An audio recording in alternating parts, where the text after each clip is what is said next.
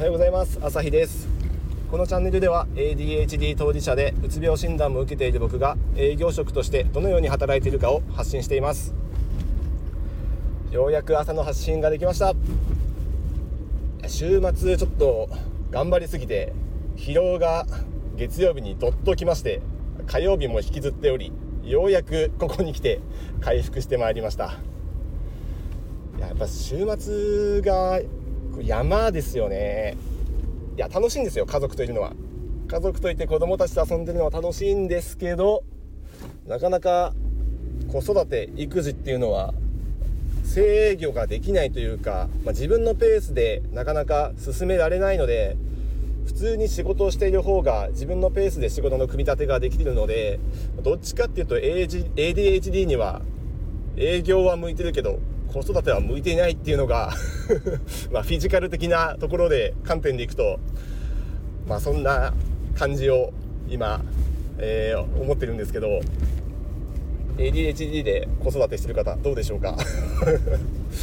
同じ感じだったらちょっと嬉しいです。さあ今日のネタはえっ、ー、とレールを敷かずに電車を走らせるなっていうこのタイトルなんですけどあの内容は何回も僕が過去に喋っているものとほとんど変わりません。ので聞き飽きてる方は流してください。えっと、レールを敷かずに電車を走らせるとどうなるかっていうのを想像してもらえると分かると思うんですがもう電車がどこに行くか分かんないです。まあ基本まっすぐにしか進まないと思うんですけど曲がりたい方向には曲がれないし何か、えー、障害物にぶつかったらそっちにそれてそのまままっすぐ行ってしまうので結局どこに行くか分からない。この電車が自分自身です。つまり何を言いたいかっていうと先にレールを敷くっていうのは予定を組む。その後に自分が進む方向に進んでいくという内容です。大前提として僕らは何かと自分のことを過大評価しがちです。そんな予定を組まなくても思った通りその場で行動すれば充実な充実した一日を過ごせる。そう思ってレールを敷かずに電車を走らせると後々後悔することになります。何かタスクをするのを忘れていた。忘れ物をして外出してしまった。そんなことが日常茶飯事です。そのために何をするべきか。それを考えるとまず予定表にこれをするあれをする。そしてその後にこれをするっていうのを一つずつ書き込む。そしてこなした後それを消し込んでいく。この作業が大事です。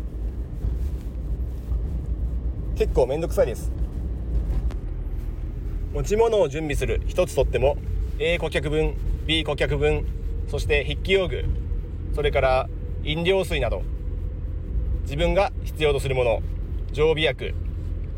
スマホ。携帯。その他もろもろ一つ一つ書き込んでいく。それはこれから自分が走るべきレールを作っていることになります。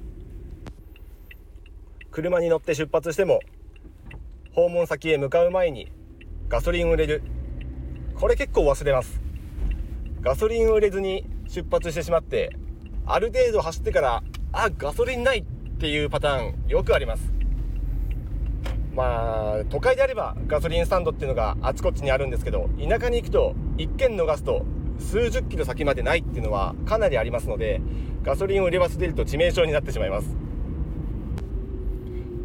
そういったことを忘れないように時系列で書いていくのが一番いいです。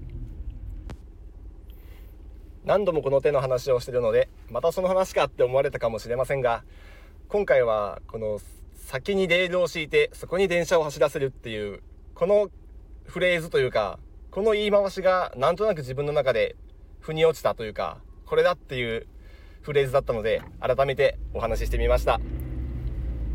皆さんはどのように予定管理してるでしょうか？